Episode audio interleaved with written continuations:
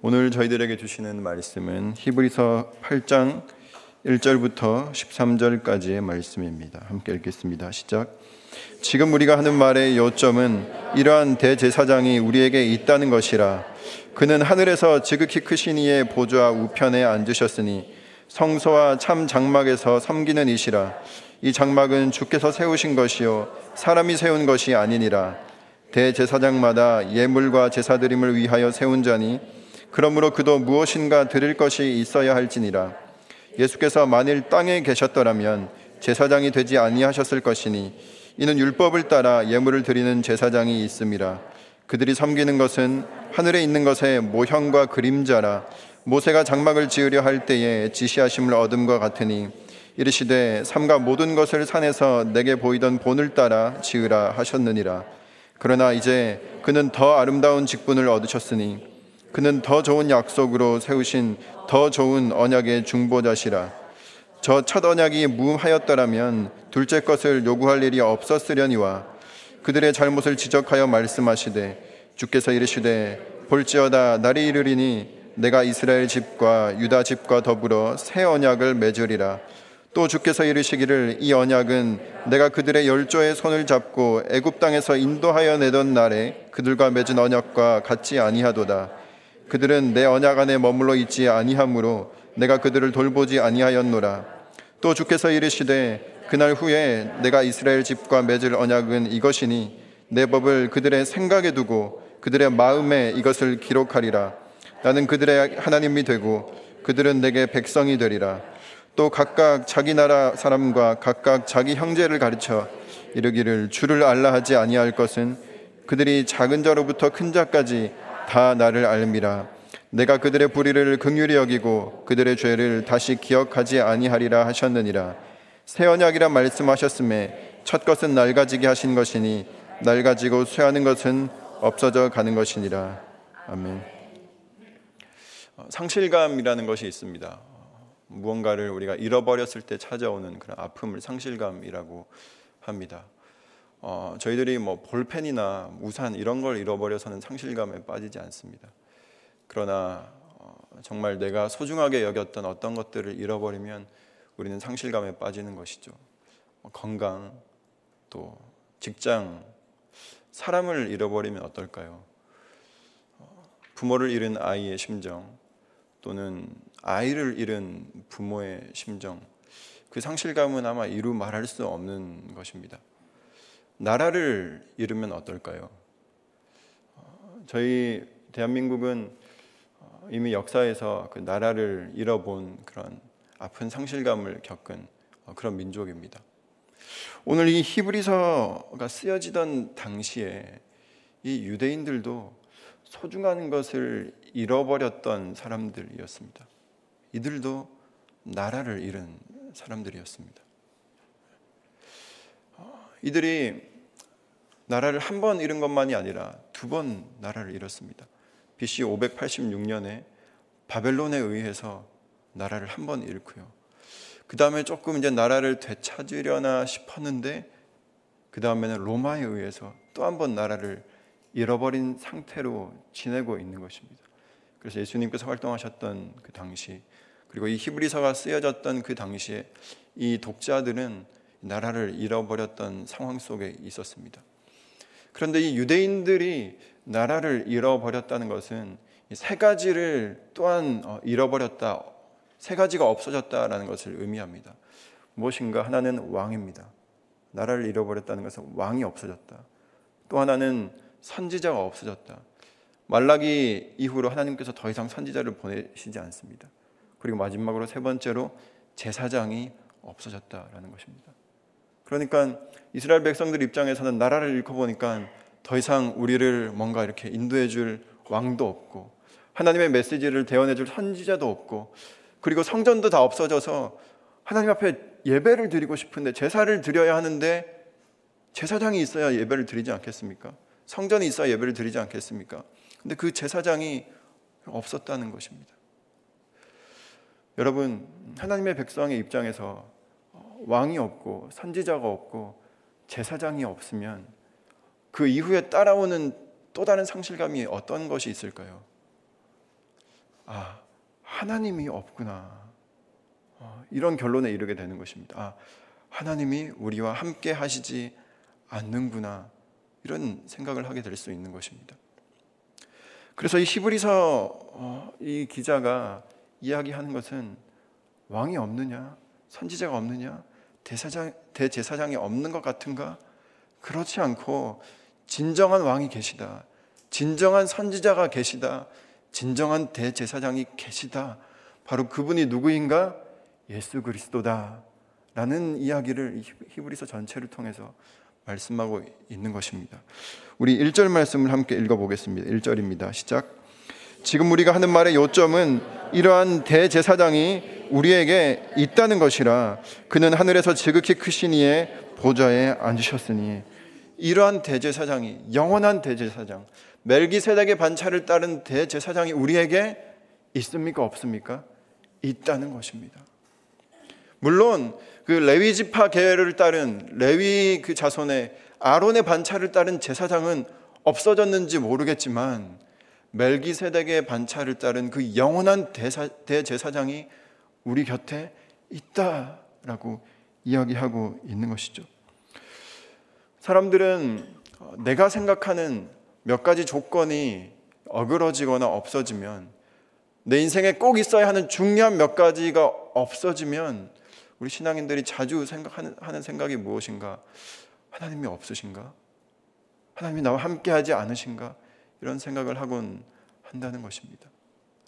내 생각에 이게 너무 중요한데 나에게 건강이, 나에게 배우자가, 나에게 어떤 직장이, 내가 정말 소중하게 여겼던, 그리고 하나님께서 나에게 허락하셨다고 믿었던, 그리고 하나님께서 그것들을 통해서 나에게 말씀하시고 어떤 메시지를 주신다고 여겼던 그런 요소들이 어느 순간 없어질 때가 있습니다. 그럴 때 우리는 너무나 쉽게 오해합니다. 하나님이 나와 함께 하지 않으시는구나. 그러나 이 히브리서 기자가 이야기하는 것입니다. 우리는 또 다른 믿음의 눈을 들어야 할 필요가 있다는 것이에요. 우리 믿음의 눈을 들어서 예수님을 바라보자는 것입니다.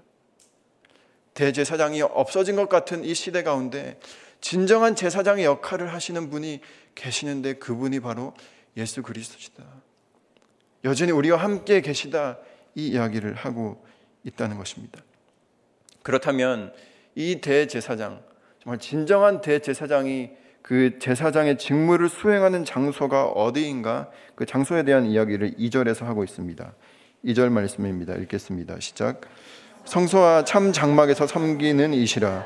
이 장막은 주께서 세우신 것이요 사람이 세운 것이 아니니라. 이 진정한 대제사장의 직무 수행 장소가 어디입니까? 참 장막이라고 되어 있습니다. 이 참 장막은 어떤 장막인가? 사람의 손으로 세운 장막이 아니라 주께서 친히 직접 하나님의 손으로 친히 세우신 장막이 참 장막이라는 것입니다.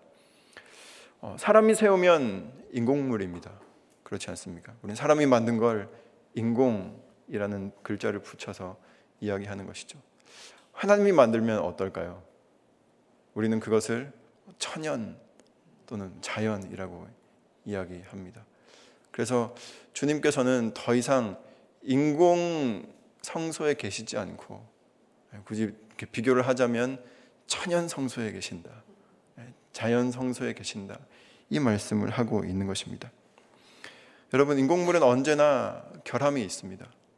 어, 그게 뭐 자동차든 뭐 어떤 물건이든 아니면 사람이 만든 사회 제도든 사람이 만들어 놓은 어떤 법률 시스템이든 항상 그 안에는 부족함과 어, 어떤 결함이 있는 것이죠.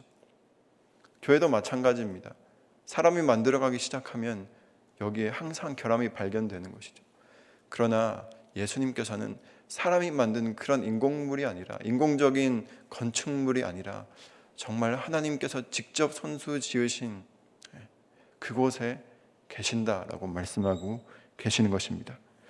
그리고 이 대제사장이 하시는 역할이 무엇인가, 임무가 무엇인가를 3절, 4절에서 이야기하고 있습니다. 함께 읽겠습니다. 시작. 대제사장마다 예물과 제사드림을 위하여 세운 자니 그러므로 그도 무엇인가 드릴 것이 있어야 할지니라. 예수께서 만일 땅에 계셨더라면 제사장이 되지 아니하셨을 것이니 이는 율법을 따라 예물을 드리는 자가 제사장이 있음이라. 대제사장의 역할은 바로 예물을 드리는 사람, 제사를 제물을 드리는 역할이 바로 제사장의 역할입니다. 그런데 어, 이 땅의 제사장들, 그러니까 레위 지파의 반차를 따라서 아론의 계열을 따라서 제사장이 된 사람들, 그 사람들이 어떻게 제물을 드렸는가? 바로 오늘 본문에 보니까 어, 율법을 따라 이들은 예물을 드렸다라고 되어 있습니다. 그렇다면 멜기세덱의 반차를 따른 예수 그리스도께서는 어떻게 제물을 드리셨을까요? 자기 스스로를 제물로 드리셨습니다. 이 차이가 있다는 것이죠. 이 제사장들은 우리가 아는 레위 지파의 제사장들은 동물을 가지고 하나님 앞에 그렇게 제물을 드렸지만 예수님께서는 멜기세덱의 밤차를 따라오신 예수님께서는 그런 이 땅에서의 제사장들이 제사를 드리는 방식이 아니라 자기 몸을 단번에 영원한 제물로 하나님께 드리셔서 우리가 드려야 할 제사를 완성시키셨다 이 얘기를 하고 있는 것입니다. 자기 자신을 제물로 드리셨다. 그러니까 대제사장이 자기 목숨을 하나님께 드린 것입니다. 대제사장이 대제, 대제사장과 제물을 동일시 한 것입니다. 그래서 우리에게 제물로부터의 자유를 허락하신 것이죠. 오늘 이 히브리서 말씀으로부터 우리는 무엇을 알 수 있는가? 예수님께서 우리를 사람이 만들어 놓은 그런 건축물을 성전이라고 이야기하는 특정한 장소만을 거룩한 곳이라고 여기는 그런 인식으로부터 우리를 자유롭게 하셨다라는 것입니다. 그래서 우리의 직장도, 우리의 일터도, 어떤 우리 학교도, 우리의 어떤 가정도 하나님께서 세우신 성전이 될 수 있는 기회를 우리에게 제공해 주셨다라는 사실을 말씀하고 있습니다. 또한 어떤 자유를 말씀하셨습니까? 제사장으로부터 자유입니다. 우리가 더 이상 어떤 동물 희생 제사를 드리지 않아도 되기 때문에 더 이상 우리에게 제사장이 필요 없다라고 이야기하는 것이죠.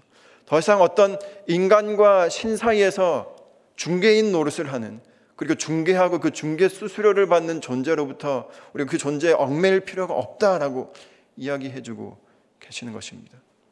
그리고는 우리 모든 사람을 제사장 삼아 주셨다라는 것입니다. 믿으십니까? 저와 여러분을 하나님께서는 왕 같은 제사장으로 부르신 거예요. 대제사장이신 예수님께서 저와 여러분을 또 다른 제사장으로 불러주셨습니다. 그렇다면 저와 여러분들이 해야 할 일이 무엇일까요? 대제사장이신 예수님께서 자기 몸을 제물로 하나님 앞에 드렸다면 그 예수님께서 우리를 또 제사장으로 불러주셨다면 우리도 또한 우리의 몸을, 우리의 삶을 하나님 앞에 거룩한 산재물로 드릴 줄 아는 사람이, 드릴 줄 아는 제사장 되어야 한다라는 사실을 이야, 기하고 있는 것이죠. 그래서 사도 바울이 로마서 12장 1절에서 이렇게 이야기하고 있는 것입니다. 우리 로마서 12장 1절 말씀입니다. 함께 읽어보겠습니다. 시작. 그러므로 형제들아, 내가 하나님의 모든 자비하심으로 너희를 권하노니 너희 몸을 하나님이 기뻐하시는 거룩한 산 제물로 드리라. 이는 너희가 드릴 영적 예배니라. 몸을 너희의 몸을 하나님이 거룩 하나님이 기뻐하시는 거룩한 산 제물로 드리라. 이렇게 이야기하고 계십니다. 네, 죄송합니다. 아침이라 목이 메이네요. 근데 여기 인상적인 표현이 뭐냐면 영적 예배를 우리가 드려야 한다고 우리가 드려야 할 영적 예배라고 이야기하면서 영적인 예배가 어떤 신령한 행위를 하는 그런 행위가 아니라 우리의 몸을 우리의 몸을 드리는 게 가장 신령한 예배라고 말씀하고 있다라는 사실입니다. 예수님께서 십자가 위에서 자기 몸을 쳐서 복종해서 주님께 드렸던 그 사건이 가장 영적인 사건이었던 것처럼 저 여러분이 우리의 몸을 하나님께 드리는 것이야말로 하나님께서 받으시는 가장 신령한 예배라고 말씀하고 있는 것입니다. 여러분, 어떤 땀을 흘리고 계십니까? 우리가 일터에서 땀을 흘리는 것이야말로 우리가 하나님께 드릴 수 있는 가장 신령한 예배일 수 있습니다. 우리가 어떤 사람을 만나든 우리가 어떤 일을 하든 그 일을 죽게 하듯 하는 것 그것이 하나님께서 받으시는 영적인 제사라는 것입니다. 우리가 우리에게 하나님께서 오늘 하루 주어 주셨 주어 주셨는데 이 하루 24시간을 잘 지혜롭게 사용하는 것이 하나님께 드릴 영적 예배라는 것입니다. 우리에게 재물을 주셨습니다. 그 재물을 사용하는 것 그건 단순히 물질적인 일이 아니라 영적인 일일 수 있다라는 것입니다. 먹는 것, 마시는 것 단순히 육체적인 일이 아니라 먹든지 마시든지 그 어떤 일을 하든지 우리는 하나님의 영광을 위할 수 있는 영적인 사람이라는 사실입니다. 우리는 이 사실을 기억해야 할 필요가 있습니다. 교회 안에서 이루어지는 우리가 생각하기에 영적이라고 생각하는 공간 안에서 이루어지는 일, 일들만이 영적인 행위가 아니라 하나님께서는 우리가 하나님 앞에서 몸부림하는 그 모든 몸부림을 거룩한 산재물로 받아주신다라는 사실이에요. 어쩌면 세상에 나가서 돈을 버는 것 가장 영적인 일일 수 있습니다. 그렇지 않습니까? 사람들은 돈을 지면 변합니다. 돈이요, 사람을 변화시킨다라는 거예요. 돈 앞에서 사람들이 목숨을 거는 사람들이 있습니다. 이것만큼 영적인 현상이 어디 있습니까? 하나님께서는 이것을 청지기처럼 우리에게 맡겨주신 거예요. 그렇다면 이 영적인 일을 하나님의 뜻에 합당하게 우리가 하는가, 아니면 내 욕심에 따라서 하는가, 이것에 따라서 사람들이 천국을 맛보는가, 지옥을 맛보는가, 이것이 갈려진다라는 사실을 안다면 우리가 단순히 돈을 버는 것, 일을 하는 것, 누군가를 챙기는 것, 이것이 육체적인 노동이 아니라 영적인 일이라는 사실을 깨닫게 되는 것입니다. 저는 저와 여러분이 하나님 하나님 앞에서 이렇게 우리의 몸을 예수님처럼 하나님 앞에 거룩한 산 제물로 드릴 수 있는 이 하루가 되기를 축복합니다. 이어서 5절 말씀입니다. 읽겠습니다. 시작. 그들이 섬기는 것은 하늘에 있는 것의 모형과 그림자라 모세가 장막을 지으려 할 때에 지시하심을 얻음과 같으니 이르시되 삼가 모든 것을 산에서 내게 보이던 본을 따라 지으라 하셨느니라. 어, 여기 보니까 모형 그림자라는 이야기를 하고 있습니다. 그러니까 이 구약 구약 율법에 나온 그 제사, 어떤 제사장, 제물, 또 성소라는 장소, 어떤 이런 매뉴얼들이 어, 모형이라는 거예요. 그림자라는 것입니다. 여러분, 오늘날 저와 여러분이 이렇게 이루고 있는 이 교회 공동체, 교회, 모형이라는 것입니다. 우리가 드리는 예배, 모형입니다. 우리 공동체도 모형이라는 것입니다. 모형이 있다는 것은 무엇을 의미할까요? 원형이 있다는 것이죠.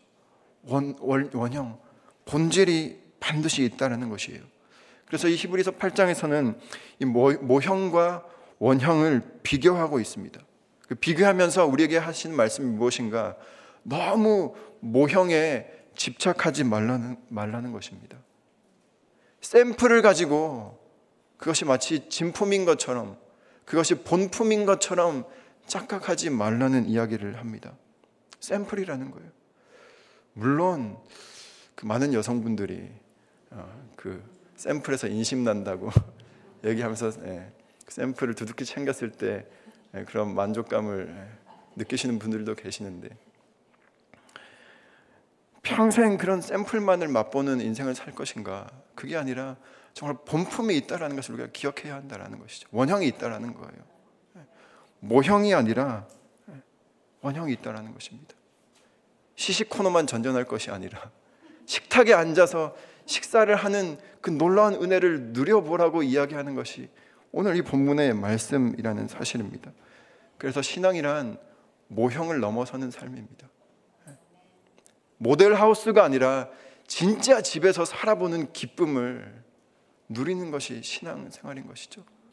모델 하우스만 보고 하, 좋다 이게 아니라 그것을 넘어서서 그 진짜 집 하늘에 있는 그 아버지께서 우리에게 예비하신 그 진짜 집을 우리가 유업으로 받고 그 집을 누리는 게 정말 신앙생활이라고 말씀하고 있는 것입니다. 샘플이 아니라 본품을 소유하는 사람 아니겠습니까? 시식 코너를 전전하는 삶이 아니라 정말 주님과 식탁에 앉아서 식탁 교제를 누리는 그런 삶이 진정한 신앙생활인 것입니다. 어쩌면 어, 이렇게 설교자가 어, 설교를 하는 것 어, 시식 제품을 제공하는 것일 수 있습니다. 여러분 이 책에요 정말 맛있는 말씀들이 이렇게 있습니다 라고 소개하는 것이죠. 그렇다면 이것을 맛보았다면 저 여러분들이 삶의 현장으로 돌아가서 무엇을 해야 되겠습니까? 이것을 펼치고 하나님께서 나에게 허락하신 오늘의 양식을 내가 주님과 그 식탁에 마주 앉아서 그 식사 교제를 나눠야 하는 것이 저 여러분들의 신앙생활이라는 사실입니다. 그냥 시식 코너만 맛보고 가시겠습니까? 주일날 이 교회 저 교회 이 마트 저 마트 시식 코너를 또, 또 돌아다니는 것처럼 또 돌아다니는 것이 아니라 한번 그것을 맛보았다면 여러분 삶의 현장으로 돌아가셔서 이 말씀의 양식을 펼치시고 이 양식을 가지고 주님과 식사 교제의 친밀함을 누리시는 그런 저 여러분 되시기를 주님의 이름으로 축복합니다. 근데 문제는 이 모형과 원형을 혼동하는 데 있습니다. 뭐가 모형인지 뭐가 원형인지 우리가 가끔 착각한다라는 것입니다. 그리고 때로는 이 모형을 너무 많이 바꿔버려서 모형을 보고 원형을 알아야 되는데 모형의 그 생김새가 너무 이상해져서 도대체 이걸 보고 원형이 원래 어떤 것이었는지를 잊어버리게 만드는 것이 문제라는 것입니다. 그렇지 않습니까? 이 교회는 원, 모형입니다. 그렇다면 이 교회를 보고 사람들이 무엇을 알아야 하겠습니까? 천국이 어떤 것인지를 봐야 하는 것이죠. 예배는 모형입니다. 그래서 이 예배를 드리면서 사람들이 맛보아야 하는 것은 무엇입니까? 원형의 은혜, 본질적인 은혜를 우리는 맛보아야 하는 것입니다. 교회에 어떤 직분과 직제들이 있습니다. 모형입니다. 예수님께서 제자들의 발 앞에 무릎을 꿇고 제자들의 발을 닦으시고는 너희들도 이와 같이 발을 씻겨 주어라. 이렇게 섬기신 그 섬김이 어떻게 드러나야 하는지를 보여주는 모형이 어떤 교회 안에 있는 다양한 섬김의 자리이고 직분과 직제라는 사실입니다. 저 여러분도 모형입니다. 삶의 한 절이라도 그분을 그 원형을 담기 위해서 애써야 하는 닮아가기 위해서 똑같아지려고 몸부림해야 하는 모형이라는 것이죠. 그렇지 않습니까? 우리가 그래서 우리를 하나님의 형상이라고 하는 것입니다. 이마고데이, image of God. 하나님의 형상, 하나님의 모형. 그래서 사람들이 이 교회를 보고 저 여러분들을 보고 원형을 바라볼 수 있어야 한다는 사실입니다. 그런데 너무 이것을 바꿔버려서 도대체 모델 하우스에 왔는데 천국 모델 하우스에 들어왔는데 너무 구조 변경과 그런 불법 튜닝이 예, 이렇게 난무해서 그렇지 않습니까? 도대체 이게 천국인가? 하나님 나라가 과연 이런 것인가? 천국 모델 하우스에 와서 천국을 보는 것이 아니, 아니라 때로는 세상보다 더 세상 같은 현실을 보고 나서 사람들이 아, 하나님 없네. 천국 없네. 이렇게 이야기하는 현실을 우리가 만들어가고 있는 것이 아닌가 질문해 봐야 한다는 것이죠.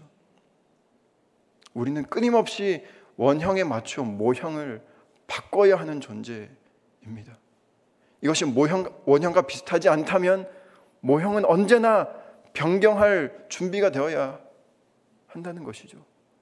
그런데 전통과 또 그동안 그냥 이렇게 해왔다는 수많은 이유로 또 세상에서 배운 어마어마한 어떤 여러 가지 장치들, 요소들이 여기 너무 많이 들어와 있어서 이걸 바꾸지는 못하고 여기에 맞춰서 하나님을 우겨서 넣는 그런 안타까운 일들이 너무 많이 있다는 사실입니다. 저는 저와 여러분이 우리가 하나님이라는 원형을, 천국이라는 원형을 끊임없이 보여줘야 하는 모형이라는 사실을 기억하고 그런 모형답게 살아갈 수 있게 되기를 축복합니다. 이어서 6절 말씀입니다. 읽겠습니다. 시작. 그러나 이제 그는 더 아름다운 직분을 얻으셨으니 그는 더 좋은 약속으로 세우신 더 좋은 언약의 중보자시라. 네, 더 좋은 게 무엇인가? 원형이 더 좋은 거라는 것입니다. 이 당시에 이 히브리서 이 히브리서를 읽었던 사람들은 이미 폐기된 모형을 자꾸 복원시키자고 하는 사람들의 유혹에 마음이 끌렸던 사람들이었습니다. 그거 말고 더 좋은 게 있다. 사실 비교할 수 없는 것이지만 그 폐기된 모형에 대한 그 사모함이 너무 지나친 이들의 눈높이에 맞추어서 이 더 좋은 모형을 원형을 우리가 사모해야 한다라고 이야기하고 있는 것이죠. 이어서 7절 8절 말씀입니다. 읽겠습니다. 시작. 저 첫 언약이 무흠하였더라면 둘째 것을 요구할 일이 없었으려니와 그들의 잘못을 지적하여 말씀하시되 주께서 이르시되 볼지어다 날이 이르리니 내가 이스라엘 집과 유다 집에 더불어 새 언약을 맺으리라. 첫 언약과 새 언약이 있다라는 거예요. 첫 언약에 흠이 있어서 하나님께서 새 언약을 맺으셨다 이야기하고 있습니다. 근데 첫 언약이 흠이 있다, 무음하였더라면이라고 얘기한 건 흠이 있다는 얘기 아니겠습니까? 사실은 첫 언약도 하나님께서 주신 완벽한 언약이었습니다. 근데 이게 어떻게 흠이 생긴 것입니까? 사람들이 흠을 낸 것이죠. 그 이야기를 9절 에서 하고, 하고 있습니다. 구절 말씀입니다. 시작. 또 주께서 이르시기를 이 언약은 내가 그들의 열조의 손을 잡고 애굽 땅에서 인도하여 내던 날에 그들과 맺은 언약과 같지 아니하도다. 그들은 내 언약 안에 머물러 있지 아니하므로 내가 그들을 돌보지 아니하였노라. 네. 그들이 내 언약 안에 머물러 있지 않았다. 내 이 선물 같은 언약에 흠을 냈다라고 이야기하고 있는 것입니다. 여러분 이것이 인간의 특성입니다. 아무리 완벽한 어떤 계약, 아무리 완벽한 어떤 법률, 완벽한 제도와 시스템이 있더라도 어떻게 기가 막히게 그것들을 악용하고 그것들을 남용하는지 그렇지 않습니까? 우리나라에 정말 많은 법들이 있는데 처음에 이것을 얼마나 얼마나 이렇게 고심해서 만들어 만든 법이겠습니까? 그런데요. 사람들은 정말 그 법망을 기가 막히게 어떤 그렇게 창의적인 발상이 떠오르는지 뭐 보험 제도라든가 또 다양한 그런 제도들을 악용하는 것이 인간의 본성이라는 것입니다. 그러면 이 무흠한 언약, 무흠한 법률, 무흠한 제도, 무흠한 어떤 율법 이것을 어떻게 하나님께서는 다시 새롭게 하시는가?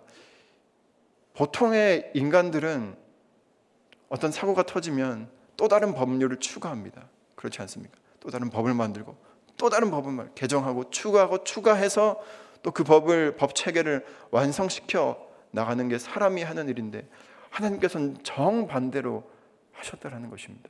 이 새 언약 하나님께서 우리에게 주신 이 새 언약의 특징은요. 아, 얘네들이 한 율법 조항이 천 개 정도 있으니까 자꾸 요리조리 빠져나가네. 이번에는 만 개 정도 만들어야 되겠다. 만개 정도 있으니까 또 빠져나가네. 10만 개 정도 있어야 되겠다. 이렇게 하신 게 아니라 예수님께서 오셔서 어떻게 하셨습니까? 이 막대한 양의 그 율법 조문이 있는데 이거 다 십자가에서 예, 못 박으시고 너희가 두 개만 기억해라. 몇백 개, 몇천 가지 다 기억할 필요가 있는 게 아니라 두 개만 기억해라.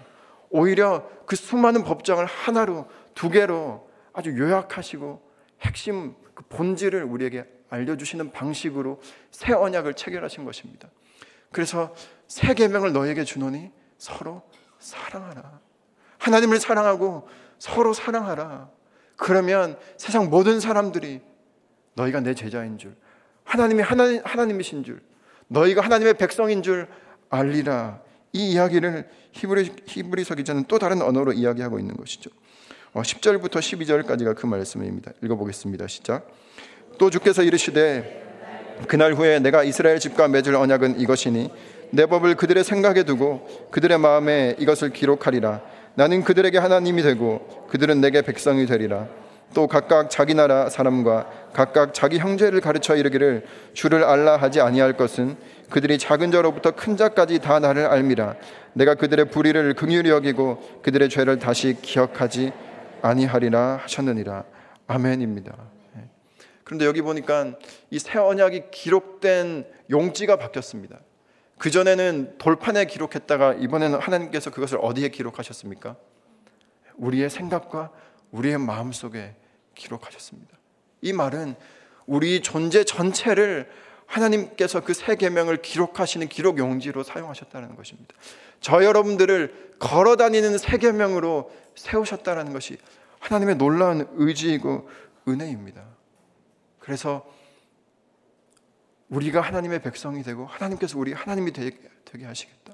이 말은 내가 그들 안에 그들이 내 안에 거하게 하겠다. 이것이 천국 계약의 본질이라는 사실입니다. 그 계약사가 어디에 있습니까? 저 여러분들의 마음에 기록되어 있다는 사실입니다. 이 아침에 이것을 우리는 확인해야 하는 것이죠. 여기 와서 이 계약서를 한번 들춰보는 것입니다. 그렇지 않습니까? 그 이렇게 건물 매매 계약서만 봐도 마음이 든든하신 분들이 계실 텐데 영원히 낡아지지 않는 변하지 않는 이 계약서를 이 아침에 우리는 다시 한번 들춰보고 아 하나님께서 나를 향하신 그 변치 않는 그 사랑 그것을 우리가 확인하고 변화무쌍한 세상 가운데로 걸어 나가야 한다라는 것입니다. 그 마음에 그 계약서가 새겨져 있습니까? 그것을 확인하게 되시기를 바랍니다. 우리 마지막 13절입니다. 읽겠습니다. 시작. 새 언약이란 말씀하셨음에 첫 것은 낡아지게 하신 것이니 낡아지고 쇠한 것은 없어져 가는 것이니라. 무엇이 낡아져 가는 것인지 무엇이 낡지 않은 것인지를 구별하는 것이 지혜로운 인생인 줄 믿습니다. 그리고 영원하지 않은 것이 아니라 영원한 것을 선택하는 것이 신앙입니다. 짐 엘리어 선교사님이 그런 메모를 남기지 않았습니까? 영원한 것을 위해서 영원하지 않은 것을 포기하는 것은 결코 어리석은 일이 아니다. 끊임없이 하나님께서 오늘 말씀 가운데서 낡아지는 것과 낡아지지 않는 것, 일시적인 것과 영원한 것, 모형과 원형에 대해서 말씀해 주셨습니다. 저는 저와 여러분이 오늘 이 하루 살아가면서 무엇이 변치 않는 것인지, 무엇이 변하는 것인지를 지혜롭게 분별하고 변치 않는 것에 우리의 마음을 기울이고 때로는 목숨을 걸 수 있게 되기를 주님의 이름으로 축복합니다. 기도하겠습니다. 하나님 아버지, 하나님께서는 예수 그리스도의 보혈로 보혈의 피로 우리 마음판에 그 새 언약을 기록하여 주셨습니다. 그 어떤 것도 취소시킬 수 없는 그 놀라운 계약이 이미 우리에게 있고 그 언약이 우리 삶을 통해서 성취되고 있음을 믿는 이 아침이 되게 하여 주시고 하나님 정말 많은 것들이 변하고 영원히 있을 것 같다가도 어느 순간에 없어져 가는 이 세상이 바라보는 그것에 우리의 마음을 빼앗기는 것이 아니라 하나님께서 우리 마음 가운데 새겨두신 영원히 변치 않는 그 사랑의 언약을 매일매일 기억하며 흔들리지 않고 이 세상을 살아갈 수 있도록 성령 하나님 우리를 도와주시고 우리와 함께하여 주옵소서. 이제는 이 자는 내 피로 세운 새 언약이다 말씀하여 주시며 그 몸과 피를 우리에게 주신 예수 그리스도의 은혜와 변치 않는 그 언약을 우리 마음판, 마음판 가운데 새겨주시는 하나님의 변하지 않는 사랑하심과 또 그것을 날마다 기억하고 확인할 수 있도록 믿음의 눈을 열어주시는 성령이 함께 하심이 이 아침에 주님 앞에서 영원한 것과 영원하지 않은 것을 분별하고 영원한 것에 우리 모든 인생을 드리기로 결단하는 이곳에 모인 모든 주님의 백성들 가운데 왕 같은 제사장들 가운데 이제로부터 영원까지 함께 하시기를 간절히 축원하옵나이다. 아멘.